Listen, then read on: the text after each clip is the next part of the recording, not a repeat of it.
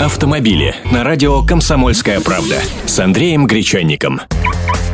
Здравствуйте! Ехали медведи на велосипеде. Эко-невидаль научить косолапого крутить педали. Но вы попробуйте зверя за руль машины посадить, а грызуна заставить водить грузовик слабо? Вот шведам, как выяснилось, не слабо. Компания Volvo в рамках своей рекламной кампании, посвященной новому карьерному самосвалу, посадила за руль 15-тонного грузовика хомяка по кличке Чарли.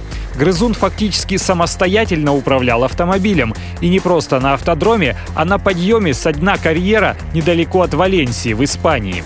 Вы, конечно, не поверите. Он же до педали не дотянется. Объясняю подробности. Чарли был помещен в специальную вращающуюся клетку, закрепленную на рулевом колесе самосвала. Совсем без человека там, естественно, не обошлось, но он только мотивировал зверя. Водитель всего лишь держал перед хомяком морковку, которая выступала в качестве стимула для движения грызуна. С какой стороны была морковь, Туда со всех ног и бежал Чарли, поворачивая таким образом рулевое колесо. Естественно, акция была направлена не на пробуждение рассудка у братьев наших меньших, а призвана продемонстрировать качество новой системы управления грузовиками, которая превращает вождение в плевое дело, даже хомяк справится не возбудились бы теперь защитники животных, мол, эксплуатируете беззащитного зверя. А еще могу напомнить вот какой случай. В декабре прошлого года новозеландские дрессировщики научили трех собак управлять автомобилями.